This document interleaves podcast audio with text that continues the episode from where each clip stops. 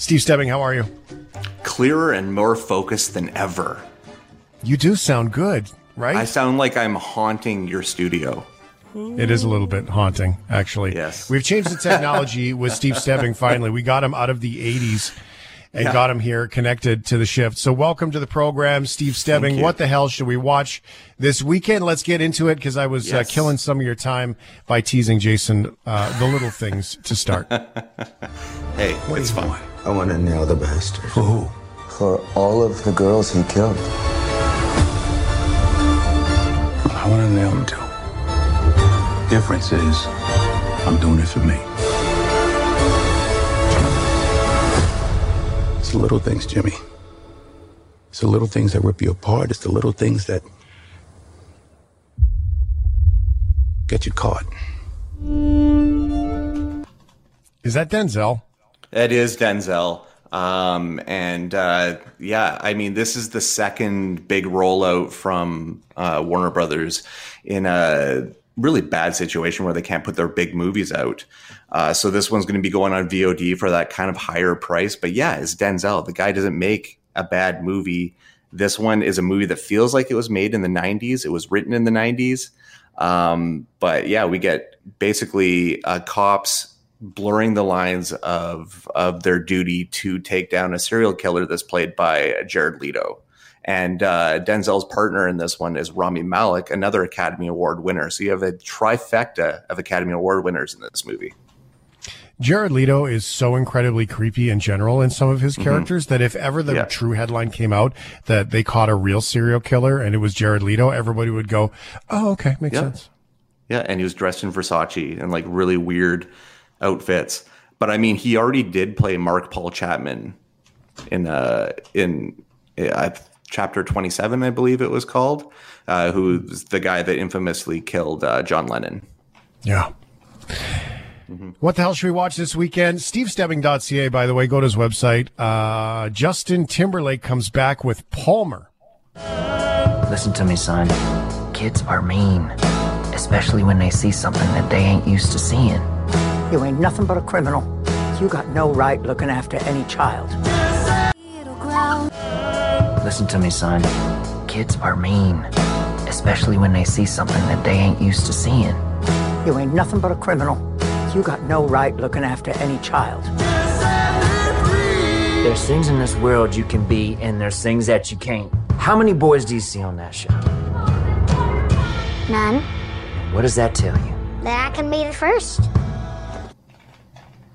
Now, I believe Justin Timberlake is actually from Louisiana, so this might be a bit of a typecast scenario. Uh, I thought it was. Is it is it Louisiana or is it Tennessee or Kentucky? I don't know. It's one. You It's a, tell it's us a about the show, and I'm going Yeah. to Google it. There we go. Uh, Justin Timberlake, yeah, returning after four years. Uh, the last time he was in a movie was Woody Allen's Wonder Wheel, uh, and he takes the lead in this one about a con uh, just released out of jail uh, and kind of moves back in with his grandma, and through circumstances finds himself uh, in charge uh, of a young boy who has uh, some gender identity issues that he's trying to work out, and basically kind of finds his redemption uh, through this kid. And uh, I mean, I've never thought that Justin Timberlake was a strong actor until this movie. Honestly, uh, I feel like he really comes into his own in this one. It's a very character-driven movie. Uh, and the only thing that I think that he did before that kind of fleshes out this type of thing would be Social Network, which is kind of almost written almost for him, even though it was a real person. But uh, Palmer was a really interesting movie that totally caught me off guard. Uh, Justin Timberlake is from Memphis, Tennessee. Britney Spears is from Mississippi. Ironically, unrelated, Jared Leto is from Louisiana, but then so is Reese, Reese Witherspoon, and we would lose our shift union card if we didn't mention that Lil Wayne is also from Louisiana. So there we go, some clarity for everybody. There we go. Um, things we should watch this weekend with Steve Stebbing, The Dig. War's looming. All hands are on deck to excavate before hostilities begin. The Dark Ages are no longer dark. Everyone's going to want a piece, and this is your farm. Why else will you be playing around in the dirt while the rest of the country prepares for war? That means something, doesn't it? Life is very fleeting. I've learnt that. Would you have dinner with me? Yes? It has moments you should seize. Hello, Britain. Tell us about your TV show.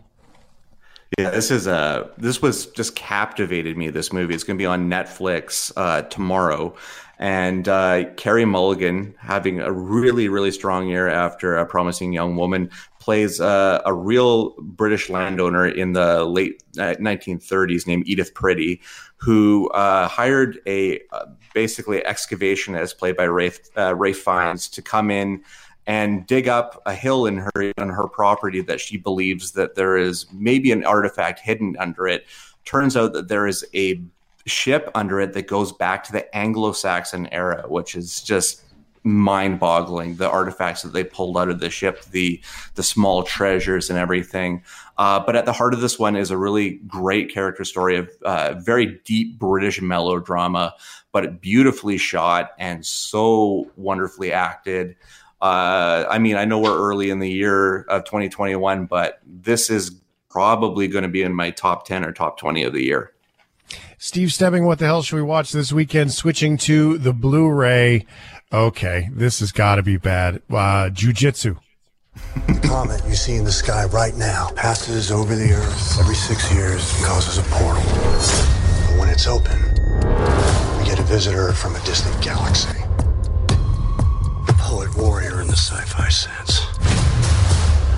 The spaceman.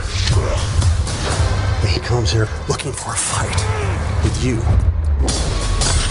The chosen jujitsu. If he doesn't get it, he stays and he kills everything. That is alien politics 5 through 15. Okay. Jiu-Jitsu, Nicolas Cage, and Vince Neil can't no, be good. no, Vince Neil's not in that. I just, I'm, I'm just, you know, the only time that we really get to see Nicolas Cage act with his real ability, his real martial arts ability, because he does have it. Uh, to this point is when you know he's trying to subdue Nick uh, Vince Neil on the Vegas Strip from attacking a woman, which is something that really happened. You can Google that. It's something that really happened, and Nicolas Cage had to hold his drunk friend down from attacking a woman. So he is a hero of the martial arts variety, but now he gets to use it to take on aliens in a movie that is way better that described than is in reality. I'll say. Is but it I. I love Nick Cage. I, I really love Nick Cage. But in this movie, he's acting at somewhat of like a conduit between Yoda and Dennis Hopper's character, the photographer from Apocalypse Now. He's kind of in between, but he almost he actually wears a bandana and sunglasses exactly like Hopper does in that movie. So all bets are off. I think that's what he was basing it on. All right, I'm gonna have to trust you on that one. Let's switch to Southland Tales. It's like the nervous breakdown of the century. Nothing that a killer, a porn star, and a tattoo parlor can't handle.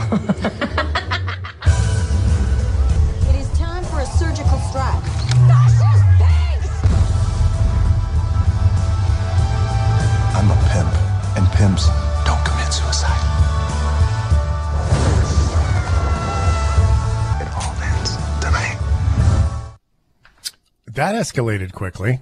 Oh yes, oh yes. This is okay. This came out mid two thousands, and honestly, it got shelved so badly. It was Richard uh, Kelly's follow up to Donnie Darko. It was supposed to be his magnum opus, his big movie, and people just didn't get it. And I fell in love with it. It's got such a brilliant cast to it. This is The Rock before he was like huge. He was a huge blockbuster star. This week he was doing these like little art house films every now and then. Sarah Michelle Gellar's in this one uh, just after Buffy. Seann William Scott, Justin Timberlake's in this one as well.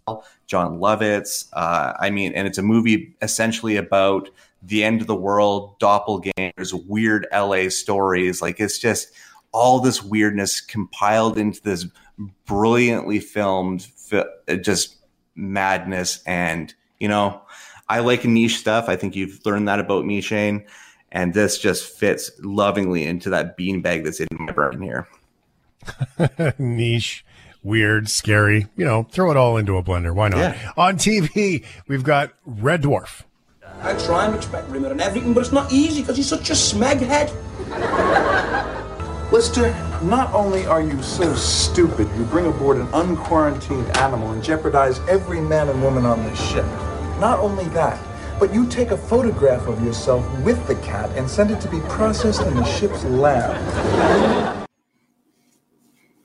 Yeah. So tell us a little bit about Red Dwarf and why we're going back over to Britain. Uh, well, you know what? Um, this great streaming service called BritBox, it's been slowly grabbing all these old BBC series, all these things that I grew up on, and slowly uploading all the seasons uh, onto their service. And now they have all 13 seasons of Red Dwarf that are all streamable. And I mean, this is sci fi comedy, ridiculousness. Uh, I mean, it's basically about the last human alive that wakes up out of a cryosleep on a ship with these three other idiots and a, just a, a completely brainless computer and basically go on uh, weird adventures through the galaxy. And I, I don't know. I, I was raised on this Blackadder, uh, keeping up appearances, all the, all, just like all these shows of the era and uh, you know it's just a just a great trip of nostalgia to be able to go through all these from the beginning. And the cool thing is my daughter's really latched onto these and she kind of enjoys it. So Uh-oh. it's a win for me. They're reproducing there's we these weird tv people. Um, resident alien uh, is also on ctv sci-fi. Let's check it out I have to prove I fit in, that I'm normal like them. This town looks like a slice of Americana, but trust me, it has an underbelly. My son told me you're an alien. Well, you don't have anything to worry about. I'm not an alien. Thank you for coming over. Nothing like a little alien growl in the background. Absolutely. And, you know, this show has so much good stuff going for it. One, it's based on a comic book uh, from Dark Horse uh, of the same name that has been such a brilliant read to go through. Uh, they cast Alan Tudyk for Firefly fans out there. He was Wash and just a show favorite. And comedically, the, the guy's timing is just absolutely amazing. And yeah, I mean, it's a small town mystery show where he plays an alien that has assumed the identity of the town's doctor and is in charge of uh, helping to figure out a murder that has happened in this town. And so, just incredible quirkiness. Uh, it comes from sci-fi, so hopefully they don't cancel it after a season like they have done with some of their other shows, and they actually let give it some time to breathe, like they did with Battlestar Galactica or uh, The Expanse until they eventually canceled that as well. Uh, and then Amazon had to pick it up. But this isn't going to be one that you can binge. Unfortunately, you're going to have to go episode by episode every week on CTV Sci Fi, but it's going to be worth it. I'm pretty sure of it. All right. It's Resident Alien right there. He's our resident interior BC alien, Steve Stebbing. and what the hell should we watch this weekend? Have a wonderful weekend, Steve. Uh, thanks for being on the program. Always appreciate it. Thank you very much.